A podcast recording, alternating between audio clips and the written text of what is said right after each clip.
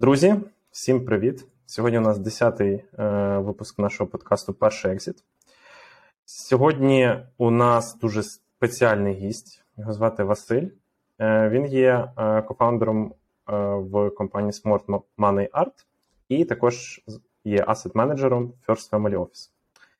Для тих, хто слухає нас е, на Apple подкастах або на Spotify, також майте на увазі, що ви можете нас дивитися на Ютубі. І також підписуйтесь на наші соцмережі в TikTok та Instagram. Пропоную починати. Е, всім привіт. Всім привіт. Василь, привіт, два дякую слова за запрошення. Про... Два слова про себе. Е, Скільки тобі років? Е, Чим займаєшся? Е, мені 31. Я, коли, якщо сказати, чим я займаюся, да, то я фінансист-інвестор, тому що всі мої прояви, всі компанії, всі проекти вони так чи по-іншому зв'язані з фінансами, особистими, частіше інвестиціями, примноженням капіталу, асет-менеджментом. Тобто, ключове це безпосередньо гроші, капітал, їх грамотна з ними робота і примноження. Це якщо так коротко. А в плані векторів діяльності, то є трохи і такої соціальної, в плані фінансової просвітництва. Є, Я є ментором тилу, це в плані donation у на Збройні Сили України. Є стартап, є е, консалтинг, є керування активами більш таких уже досвідчених заможних підприємців. Тому багато векторів, не нудно, але все крутиться навколо фінансів інвестицій. Це як main, main найважливіша компетенція, навколо якої все побудовано. Окей. А чи можеш е, то Е, Можеш розповісти трохи про ten Sport Money Art? То ти є кофаундер. Що це є? Це проєкт, то є стартап, е, то є сервісний бізнес. Що що це взагалі, як це працює? А потім перейдемо до First Family Office. Е, так, а вже ж це стартап, це е, сервісний бізнес у сфері фінансового консалтингу на базі sas моделі Таргет цільової аудиторії якого є професійні спортсмени та люди з нестабільним доходом. Не випадково так, тому що моя кофаундерка Аліна Шух, вона є спортсменкою, рекордсменкою світу з легкої атлетики. І я вважаю, що цей проєкт е, це в великій частині її заслуга. Я пам'ятаю це як сьогодні, десь е, більше року назад. Я виступаю на великій інвестиційній конференції, і тут, після виступу, до мене підходить дівчина, е, представляється і розповідає про те, що Тема фінансів вона вкрай важлива і особливо для спортсменів. Вона хоче розвивати її саме для цієї аудиторії, тому що там коїться щось страшне, хлопці. Там е, дійсно люди заробляють серйозні гроші на піку кар'єри. Рахуйте, в них е, виплати, спонсорські контракти, гонорари, серйозні гроші. Але там дуже коротка кар'єра, і там до 30 деяких видах спорту, там деяких до 35, і все. І ти фактично маєш як друге життя знаходити, тому що ти вже не можеш виступати. Ти не можеш заробляти кошти на тому, на чому ти звик все життя, і тобі треба знаходити себе по-новому. І не всім вдається це зробити. І тому потрібен дійсно такий спеціальний підхід. І ми, формуючи е, там сервісний ряд послуги компанії, враховуємо ці от особливості і допомагаємо їм ще в молодому віці, це такий більш фаєр підхід, молодому віці акумулювати кошти, інвестувати їх грамотно, щоб вони мали можливість в майбутньому вже бути в безпеці, мати час на про переорієнтацію, на знайти те, що їм подобається, і взагалі більш е, спокійно прийняти, прийняти цей удар. А а як взагалі це працює? Бо а, то сервісні модель з елементами SaaS, то я а, то ви працюєте зі мною як спортсменом напряму, чи працюєте з агенцією або менеджером тих спортсменів? Я, як це а, взагалі? Є декілька моделей взаємодії. Найчастіше це uh безпосередньо напряму з е, зацікавленим спортсменом, спортсменкою.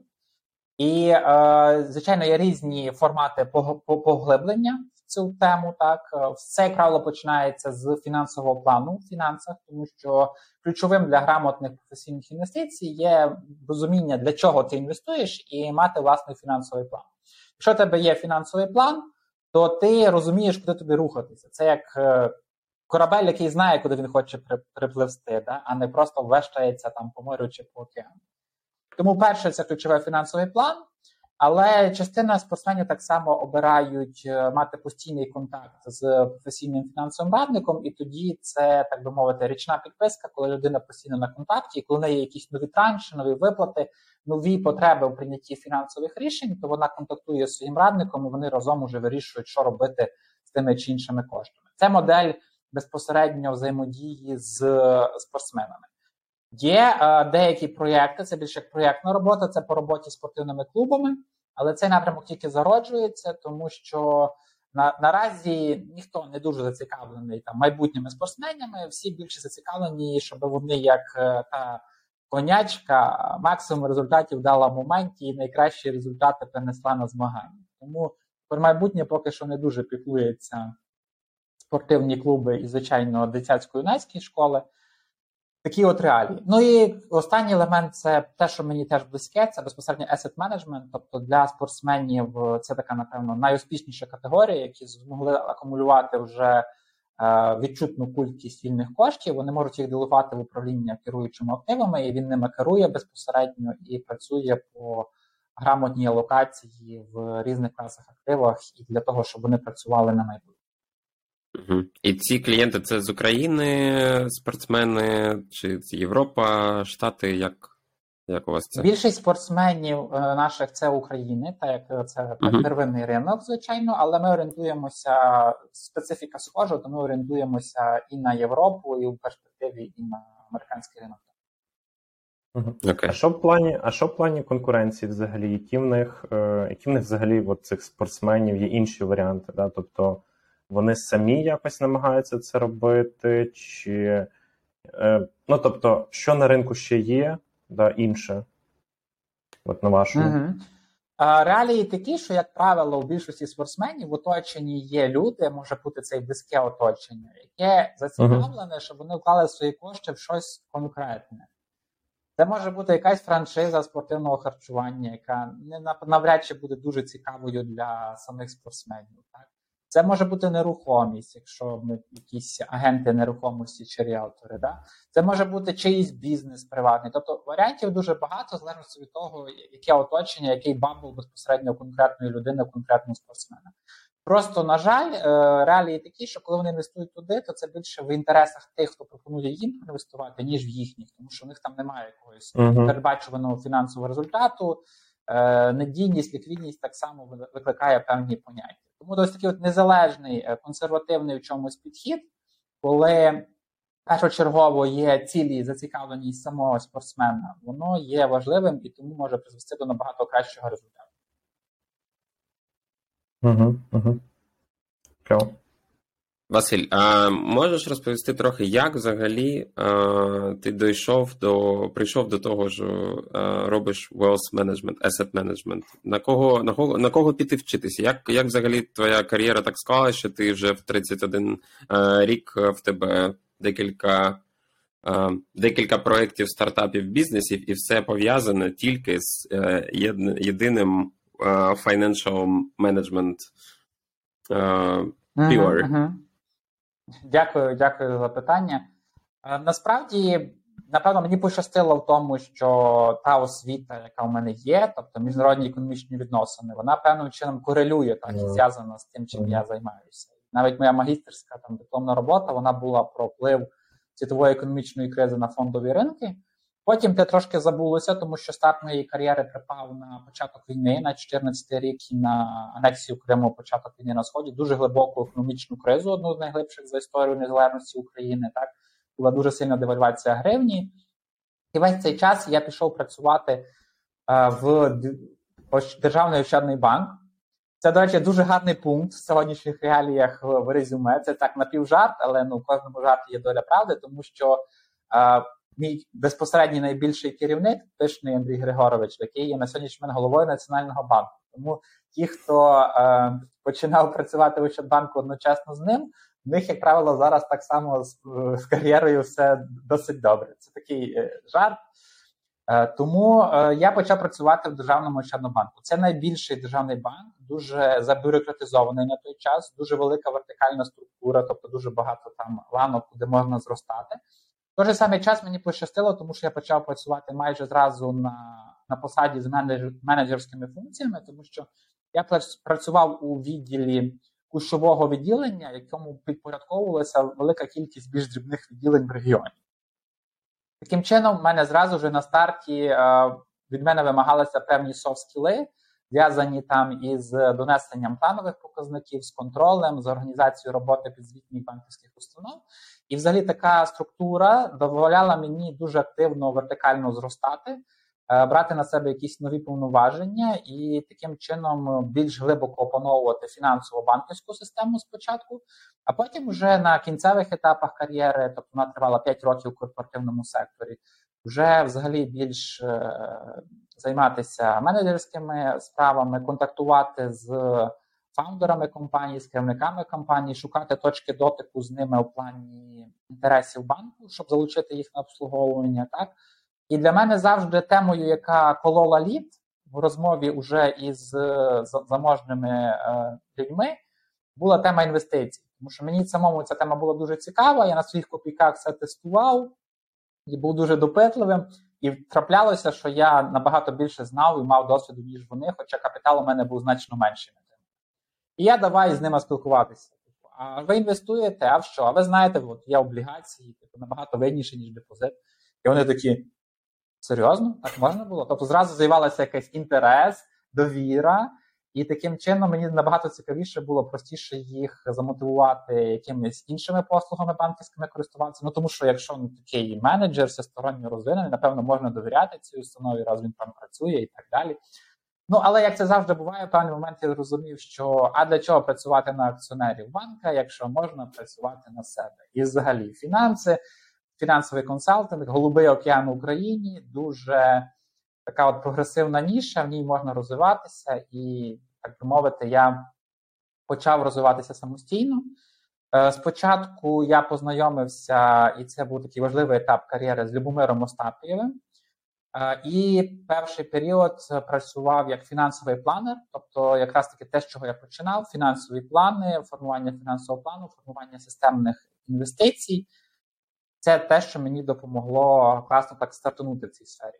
А потім, звичайно, інтерес і бажання працювати з більшим капіталом привели мене в asset management. Я почав самостійно вивчати деривативи, е, опціони в першу чергу, так тому що багато в чому це той от е, waterline, та от лінія, яка розмежовує професійне керування активами з таким більш роздрібним і аматорським.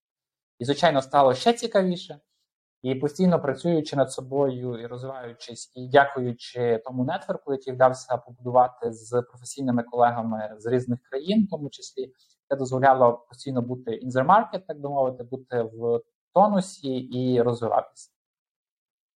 Якщо ми говоримо взагалі за ну, типу, наш український ринок, такий це консервативного інвестування, то яка, який він взагалі? Бо, на мою думку, він досить, да, мабуть, не не встигає за, за всім світом, і, можливо, ти порадиш, де вчитися, кого слухати, не знаю, де шукати цю інформацію, тому що мені здається, вона досить якось обмежена в Україні. Угу. А, Насправді нічого багато очікувати. Ми, по суті, перше покоління mm. інвесторів, тому що наші батьки ще жили за Радянського Союзу, там про інвестиції взагалі ну, не можна говорити ну, фактично за, за, замкнута економічна система, так соціалістична. Тому, звичайно, що ми вчимося першими. Поняття публічного ринку капіталу, поняття цінних паперів у нас воно немає. Або якщо воно є, то воно якимось чином е, просто спотворене через приватизаційні сертифікати, які потім нічого не коштували. Тобто така от точка А, нульова точка, mm-hmm. вона скоріше мінусова, ніж навіть нульова тому що досвіду немає, а той досвід, кого є, він є негативним плані, що все згоріло, і ці папірці нічого не варті. Тому е, тут тільки через е, формування, як би сказав так, клубів однодумців, е, обміну досвіду. Тобто в Україні розвиваються інвестиційні клуби, розвиваються роз, проводяться конференції, і якраз таки, коли на таких конференціях спікери виступають, знайомляться з людьми, діляться своїм досвідом, воно трошки топить цю цю топить цей лід, топить це нерозуміння, і потрошки люди, коли вже на власному досвіді, на досвіді інших е, починають розуміти, що це все нормально. Вон люди вже 5 років інвестують, живі, І взагалі то це ліквідно, це вигідно. Весь західний розвинений світ так робить. Взагалі, якщо аналізувати там есети найбагатших клієнтів швейцарського банку UBS, да, це один з лідерів світових по керуванню активами. Так в них в акціях 32%, облігаціях 15%, тобто майже половина капіталу. І напевно вони щось знають, тому потрібно придивитися. І таким чином поступово, рік за роком, місяць за місяцем, воно трошки ситуація покращується. І що що можна почитати? Бо в тебе є телеграм-канал, так там біль, більше двох тисяч підписників. Я знаю, що є ем, Кір Горшков, який теж дуже багато постить. Є сімейний бюджет Любомира Остапєва. Взагалі я би, звичайно, орієнтувався, якщо є така можливість на англомовні джерела інформації, так? Тобто вони ближче до першого джерел. Взагалі, першими uh-huh. джерелами в фінансах є звіти компаній, якщо ми говоримо про інвестиції публічні компанії, які щоквартально подаються, і безпосередньо звіти бюро економічного дослідження штатів, тобто це е, ті от джерела, які дають інформацію по інфляції, по політиці федеральної резервної системи, це є першоджерела. І мовно кажучи, професійні інвестори вони завжди працюють першоджерелами, тому що коли ми аналізуємо якісь аналітичні звіти чи ще щось. В будь-якому випадку це якась вижимка, це економить час, але це є вже суб'єктивна думка людини, яка це прочитала, перенесла через свою проекцію і сформулювала вже якимось чином. Ну, вже яким чином додаючи до цього своєї індивідуальності, додаючи суб'єктивізму. Тому я завжди рекомендую читати в першоджерелах. Окей. Okay. Поговоримо про First Family Office. Як я розумію, така назва, бо це First Family Office in Ukraine. Можеш розповісти трохи більше, як взагалі це працює, в кого інвестуєш, яка команда, звідки гроші, mm-hmm, як, mm-hmm, як... Mm-hmm. бо First Family Office. Історія починається так. Навчався я на одній MBA програмі, познайомився з Дмитром. Дмитро якраз е, є фаундером цього First Family Office, керуючим е, партнером. І ми з ним, звичайно, спілкуємося в рамках програми, розуміємо, хто чим займається, і в певний момент ми поза навчальним процесом зустрічаємося, і розуміємо, що є є е, Family Office, і на, на заході Asset Management це як саме собою розуміється, що воно є як складовою послугою First Family Office. А в цьому в цій компанії на той момент воно було, але в такому тільки е, дуже е, початкових етапах. Я е, мав можливість за рахунок тих компетенцій, які в мене були на той момент, досить так відчутно цей напрямок розвинути і розширити. І таким чином я безпосередньо став партнером по asset менеджменту і керувати портфелями клієнтів, які є в цьому family офісі. Це є multi-family office по своїй суті, тобто е, клієнтом family office є не одна сім'я, а декілька сімей. І безпосередньо те, що стосується саме роботою з public stock market, тобто з публічним капіталом, це є моя сфера відповідальності і компетенцій. Я керую портфелями е, клієнтів, і ми там регулярно взаємодіємо у плані там реалізації їхніх якихось стратегій, життєвих цілей сімей. Якщо тобто, ми говоримо... перше, це е, виходить, що соціальний капітал, знайомство, яке дозволило відкрити для себе такий ну, класний напрямок до подальшого розвитку. Угу. Якщо ми говоримо, наприклад, про об'єми, е, з якими ви працюєте, і з, з якими вам цікаво працювати, First Family Office, це ну, для просто для розуміння аудиторії, да, тобто це там сотні, це мільйони, це десятки мільйонів і від якої ви починаєте, тобто допомагати людям? Я б сказав, що о, це від сотень тисяч. Тобто від сотень тисяч ми uh-huh. це вже розглядається, можна формувати якийсь він він він модель взаємодії і співпраці. Тобто в Україні поки що це не мільйони, не десятки мільйонів. Це нова індустрія для України, тому і точки входу вони поки що нижчі. Банально просто тому, що навіть клієнти, які мають можливість мільйони інвестувати, вони не проінвестують одразу мільйони, тому що для них це нова сфера і немає розуміння, як це працює, і ну ні, то ні. А якщо отримати досвід позитивний там на 200 тисяч доларів, да, то може з'явитися і 2 мільйони доларів, тому що вже якесь розуміння і досвід. А без розуміння і досвіду, звичайно, що бачливі прагматичні підприємці не будуть е, інвестувати кошти в щось, що не зрозуміло, як функціонує. Яка у вас, е, ну тобто, що ви пропонуєте людям? Тобто, це ви якось берете за success rate, да, тобто, там, я не знаю, з доходу, чи це все одно той самий якийсь там management fee, е, там annual, наприклад, річний. Uh, Як ви заробляєте як First Family Office? Е, це є поєднання і management fee, uh-huh. і success fee, в залежності від розміру капіталу і okay. моделі взаємодії. І це є більшість клієнтів, вони є клієнтами Family Office на SaaS моделі, в тому плані, що їм доступні багато широкий спектр юридичних питань, travel питань, е, фінансових, банківських питань. Тобто вони першочергово є клієнтами Family Office, і це вже як крос-послуга по asset менеджменту їхніх активів на яку вони заходять вже поступово, коли вже сформувалася довіра до офісу і розуміння його компетенції і професійності, тоді вони вже можуть більш охочіше е, поглибити свою взаємодію і делегувати певну суму активів більш грамотну роботу. А, Скільки ти знаєш взагалі фемілі офісів в Україні? Скільки таких асет менеджерів? Я так розумію, що ринок дуже молодий. Тому скільки це це 10, 5, 3? Ну, ну я я, я особисто знаю біля 5, але підозрюю, що їх може бути десь біля 10, можливо, там трошки mm. більше. Окей.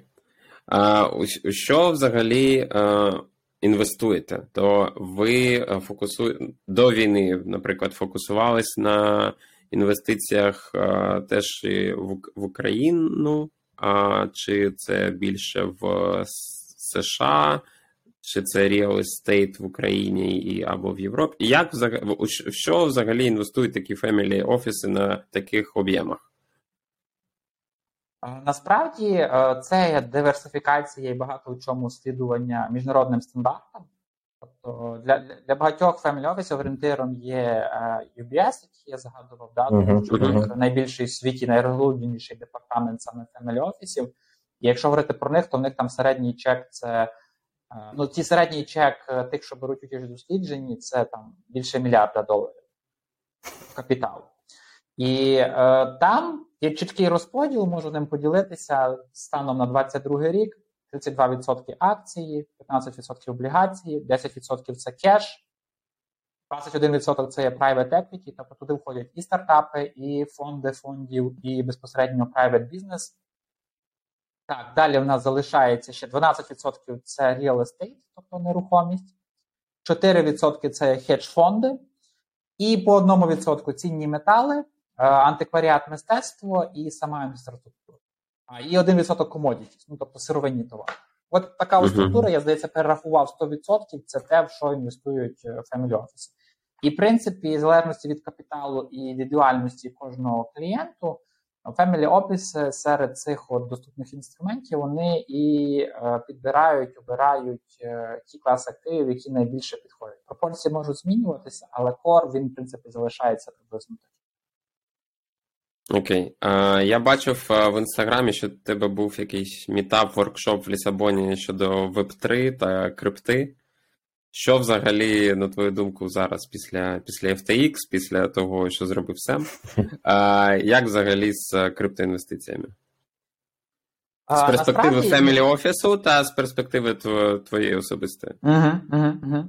В загальному мені здається, відбувається те, що має відбуватися, тому що не одна сфера, не одна галузь, вона не дорослішала, не пройшовши через ось такі от складні моменти і складні речі. Так? Тобто ми зіткнулися з тим, що каскад банкротств, умовно кажучи, можна це вже назвати каскадом, і призвів до того, що з майже трьох трильйонів там капіталізація всього крипторинку, вона там місцями 700 була, 750, так той же самий час перспективність самої технології блокчейну, розподілення даних, вона не зменшується, інноваційність її не зменшується. Питання практичного застосування в реальному житті кожної людини і виходу в масовий сегмент це питання часу. Звичайно, що воно не відбувається так швидко, і поки що між Web 2 і між Web 3 є певний такий от бар'єр. Я його відчуваю, тому що я так би мовити. По, по обі сторони, е, глибоко взаємодіючи з тією стороною і з тією, Поки що цей бар'єр є. Якраз такі компанії нової генерації, які переживуть все це і запропонують е, можливість е, поєднання, коли тебе в одному інтерфейсі буде Web3, ніби воно Web2, або там будуть і Web2, і Web3 елементи, а для юзера це буде е, непомітно абсолютно. Оце от вже буде маса adoption. Це вже той момент, коли сфера подорослішає, але для цього потрібно прийти до якоїсь нормальної регуляції, тому що, як каже CZ, хороша регуляція це добре, погана регуляція це погано. Нам потрібна хороша регуляція. Буде хороша регуляція, можна буде скейлити бізнеси, робити їх більш системними і е, дійсно виводити в тому числі на публічний ринок, чи просто робити їх більш е, надійними, щоб не було таких болючих історій, які ми спостерігаємо одну за одною у 2022 році. Якщо говорити зі сторони Family Office, то поки що це більше інвестиції через інтерес, а не через е, ціль заробити більше грошей. Тому що є розуміння, що це е, інноваційна молода сфера, чимось нагадує доткоми на початку 2000-х, так? І тому і поведінка схожа. З точки зору, що є розуміння, що 95% зникне, тільки там 5% стане Гуглом і іншими компаніями, то відповідні і інвестиції. Вони є обережні і скоріше більше для того, щоб зрозуміти суть, а не для того, щоб з ціллю швидко щось заробити. Тобто більше інвестицій в напрямку знайомства зі сферою і отримання нових е, знань, розуміння, як працює екосистема, ніж цілі заробити. Угу. Окей. А, так, такой вопрос у меня. А, ты выступаешь часто, воркшопы, как я понял, конференции, ведешь телеграм-канал. Явно тебя слушают молодые ребята, которые, Василь, хочу как ты, хочу тоже менеджить э, чужие как бы э, деньги, у меня есть понимание, там есть какое-то экономическое образование. Какие, э, какие навыки должны быть у этого человека, чтобы войти в эту индустрию? И второй вопрос – сразу. Сколько может такой человек приблизительно зарабатывать? В Украине, я не говорю про США, в Украине. А, о каких суммах? Давай хотя бы вилку какую-то обозначим, потому что у нас все любят войти, конечно, идти ради денег. Но эм, uh-huh, uh-huh. Я, я думаю, есть деньги не только в IT. А, соответственно, да, вот какие навыки и сколько можно заработать как а, такой asset manager? Ну, ключовий навик в роботі з фінансами це репутація. Тобто це те, що в інвестбанкінгу, так і так само в wealth менеджменті це є ключовий навик. Тобто наявність репутації і е, соціальний капітал, коли тебе можуть е, рекомендувати і коли до тебе є довіра. Наступний, я би сказав, це нульова толерантність до страху і жадібності, да, тому що воно приходить із розумінням процесів, з розумінням макроекономіки, розуміння безпосередньо самих компаній, звідки може з'являтися віра в те, що незважаючи на те, що зараз жопа-жопа, е, з часом все буде добре, тому що в моменті ринок просто як машинка для голосування. Довгостроковий ринок завжди як вага, він показує реальну цінність бізнесів. Тому е, для коли є оця от розуміння експертиза, тоді може з'явитися на базі емоційного інтелекту оця от нульова толерантність до жадібності і до страху. Як правило, asset менеджери вони є класними гравцями у покер, гравці покер не завжди класні асет менеджери, але асет менеджери ну вони мають завжди класні гравці покер, тому що ну інакше чувак, ну як тобі просто щасливо, тоді тобі напевно треба йти звідти, тому що ти не робиш дурниці, якщо ти не можеш контролювати емоції і приймати рішення під тиском. Як часто ти граєш, Василь? Е, В покер? Як я часто граю, не зараз не дуже часто, можливо, там раз на два тижні, раз на тиждень. Окей. Okay. Але я граю тільки офлайн, тому це теж специфіка. Ага, окей. Якщо ми говоримо... Тому це найважливіше, так. і ага. відповідаючи на питання, якщо це найважливіше, ну і звичайно, що софт-скіли вони так само важливі, тому що е, якщо ти не паблік спікер, якщо в тебе не е, розвинені соціальні мережі і так далі, то тобі просто важче буде стартувати в цій індустрії, тому що тобі треба буде мати партнерів, які будуть займатися промоушеном, да, а ти будеш тільки безпосередньо автором і сидіти там, менеджерити портфелі. Поки що в Україні воно важче працює в такому форматі, тому що люди більше довіряють людям. А щоб довіряти людині, її треба десь помітити її почути. А для того, щоб її помітити і почути, самому самій людині потрібно бути більш активній в яким, якимось чином взаємодіяти. Тепер з приводу доходу ви запитували, так? Е, я б сказав, що цілком можна заробляти як в IT е, зараз, тобто е, рівень там джуна, так в аутсорс компанії, да, умовно кажучи, фінансовий радник там початкового рівня, він може десь претендувати на на такий же рівень доходу. І з розвитком кар'єри, з розвитком компетенції, там фактично немає стелі по доходу, да, коли дохід залежить від відсотку від доходу клієнта. І відсоток від е, капіталу, який ти управляєш, там фактично границь немає. Єдине, що границя в особистому часі і просторі, і в якісній взаємодії з людьми для того, щоб вони залишалися клієнтами. Якщо ми говоримо про оцих джунів, так, Костя десь відвалився трішки від нас. Е, Якщо ми говоримо трішки про початкових таких людей, от, не знаю, в людини є там 5 тисяч доларів, да, е, вона е, вирішила, що вона хоче щось спробувати. Я я розумію, тобі це питання швидше це задавали вже там тисячу разів, да, але anyway, його задам ще раз. Е, Що б ти порадив, з чим погратись, куди подивитись, де отримати оцей самий такий перший досвід свій, да? Угу. Ну, якщо людина 5 тисяч, потрібно уточнювати, це повер фінансової подушки, чи це просто 5 тисяч. Якщо тільки 5 тисяч, скоріш за все, це буде е, більшості частиною фінансової подушки, чи тільки фінансовою подушкою. Да? То давай уточнимо твоє питання. Припустимо, що в неї вже є фінансова подушка, і 5 тисяч це вже овер, тобто зверху. Так?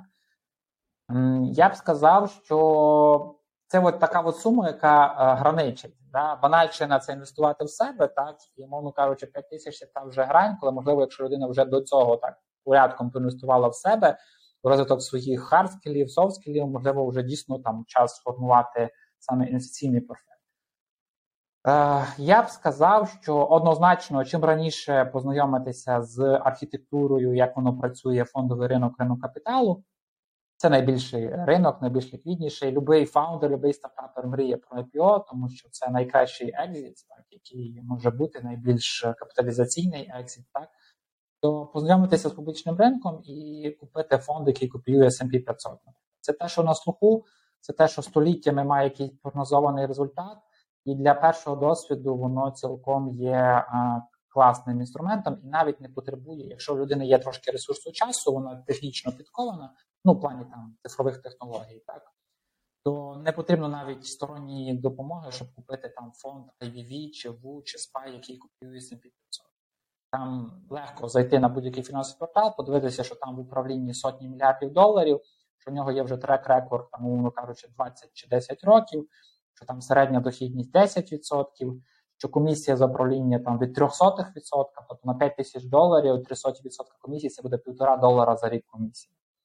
І таким чином вже можна робити якісь перші кроки, а з ростом капіталу, з, з коли більше з'являється там певності, напевно, вже доцільно е, якусь е, знайти у своєму оточенні фахову людину, з якою можна більш глибоко про цю тему поспілкуватися, але обов'язково зберігати е, критичне мислення, тому що це може бути там такою поганою точкою біфуркації, коли ніби робив все добре, з кимось поговорив і почав робити все погано. Тому що насправді треба розуміти, що сама індустрія фінансова, інвестиційна, да, вона не зацікавлена в тому, щоб люди все робили пасивно і довгостроково. Тому що чим більше мову, чим більше торгівлі, чим більше споживання аналітичної інформації, тим більше доходу для всієї індустрії. Якщо ніхто не буде купляти аналітику Якщо ніхто не буде там читати новини, якщо ніхто не буде трейдити і робити комісію брокерам, то на чому буде жити індустрія? Але реалії в тому, що це не завжди вигідно простому інвестору, який заробляє кошти в зовсім іншому, і просто вирішив свої вільні кошти яким чином класти, щоб їх примножити в час. Василь, ми з тобою познайомились на вечірці Fire One в останній в останній день веб-саміту і взагалі подкаст про про стартап. У мене таке питання: як часто тобі пічать свої стартапи? Тобі як фемілі офісу, та чи робиш ти е, е, англійські інвестиції е, індивідуально, чи може є в тебе якийсь синдикат ще окремо англійських е, інвестицій в стартапи на пресід сід стадіях? Так, е, це трапляється досить часто, але е, інвестиції поки що досить рідко. Такі трапляється, коли хтось дуже сподобався з е, тої історії, що чувак так пічить просто як Бог, але йому треба всього 7 штук баксів. І ти такий думаєш, господи, ну ти інвестуєш хай не в проект, хай в людину, да? І да, і ну, такі історії трапляються час від часу. Да? Але якщо говорити в цілому, особливо відштовхуючись від е, сезонності, так то зараз ну все ж таки всіх обережність там підвищена, так тому зараз це не, не так часто е, відбувається. Але в цілому е, це звичайно є у планах. Тобто будь-який е, family office, коли він розвивається, далі мати family office, він приходить до того, що він відкриває таке от більш ангельсько-венчурне private equity крило, і там інвестиції вже йдуть безпосередньо в е, молоді компанії, молоді проекти. Це може бути і синдикат з декількох клієнтів в вигляді якогось фонду, і це може бути персональні інвестиції під якогось конкретного клієнта, якщо в нього є таке бажання і мотивація.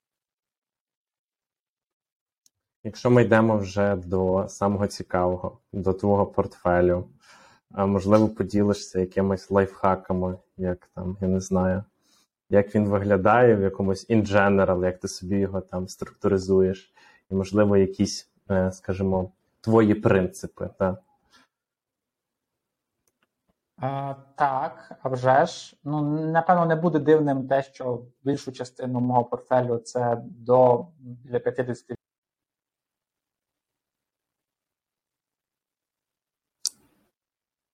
Так, у нас, мабуть, трішки, друзі, проблема. Я думаю, що Василь зараз. до На нас самому повернеться. цікавому питанні Василь Ну, не так. буду розповідати про свій Е, портфель. портфель. До Мій побачення, портфель хлопці. складається з 50% сток і І це вже взагалі. Это как в маркетинге, знаешь, типа э, м, наш маркетинговый бюджет точно работает. Да, 50% работает, 50% нет, но я не знаю, как, как, какое точно. Так и, так и здесь. Поэтому вас пришел на самом интересном. Мы надеемся, что подклю- подключится обратно. Сань, можешь написать ему? Да, да, зараз я щось придумаю.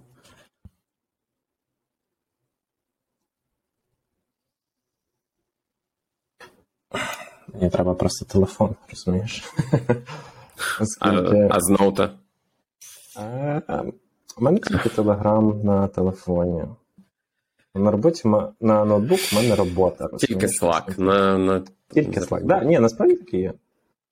Інстаграму в тебе вже немає, я вже не знаю, навіть хочу якийсь мемас тобі відправити, але вже не можу.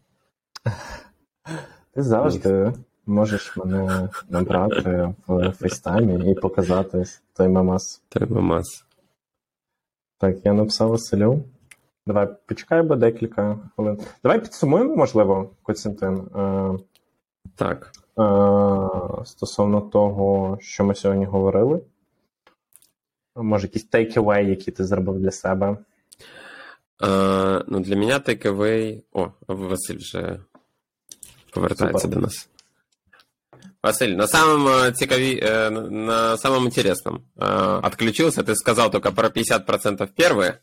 Теперь подождем 50% вторые. Так, 50% це публічний ринок капіталу, решта це не без нерухомості в Києві, це державні облігації, це бізнес-інвестиції в таксі, в плані автомобілі, які надають послуги і таким чином під викуп генерують дохід. Є частка молодих компаній, в тому числі IPO. Є, звичайно, криптовалюта е, в невеликій частині. І, в принципі, здається, я всі класи перерахував. До, до речі, у мене в телеграм-каналі, про який ви згадували, там є ця от структура. Це один із е, перших постів каналу. Я періодично там раз якийсь час оновлюю. Обов'язково силочку на всі твої соцмережі і на тебе залишимо в коментарях. Тому, друзі, е, підписуйтесь на Василя. Я думаю, кому цікава різна інвестиційна діяльність і взагалі вся ця історія. Це людина, на за якою треба слідкувати. Тому халі е, рекомендуйте, підписуйтесь. Так. А, Василь, дуже тобі дякую за, за сьогодні. А, ти е, роз- сказав, що це по суті голубий океан, і, і, і в Україні я вважаю, що так як там 10 тих family офісів, то а, ти робиш дуже важну справу для, для усіх нас, і це перше покоління інвесторів. І чим, чим більше ем, молодь буде розуміти, що як робити, якби не, е, не, не тільки працювати 9 to 5, і що треба інвестувати не тільки в себе, так а треба мислити про financial freedom е, через, інвести... е, через інвестиції. То дуже тобі дякую. Е, Ми сподіваємося, що в тебе в портфелі будуть завжди суперекси, е, не тільки для, е, для Family, так і для твоїх, може, наступних проєктів, коли в тебе буде вже свій синдикат, а хто знає, може, і е, свій е, venture. Е, Тому дуже тобі дякую за те, що приєднався до нас сьогодні в неділю. Так. Дякую за запрошення. Успіхів вам. Всім гарного дня. Супер, гарного Па-па. дня. Пока-пока.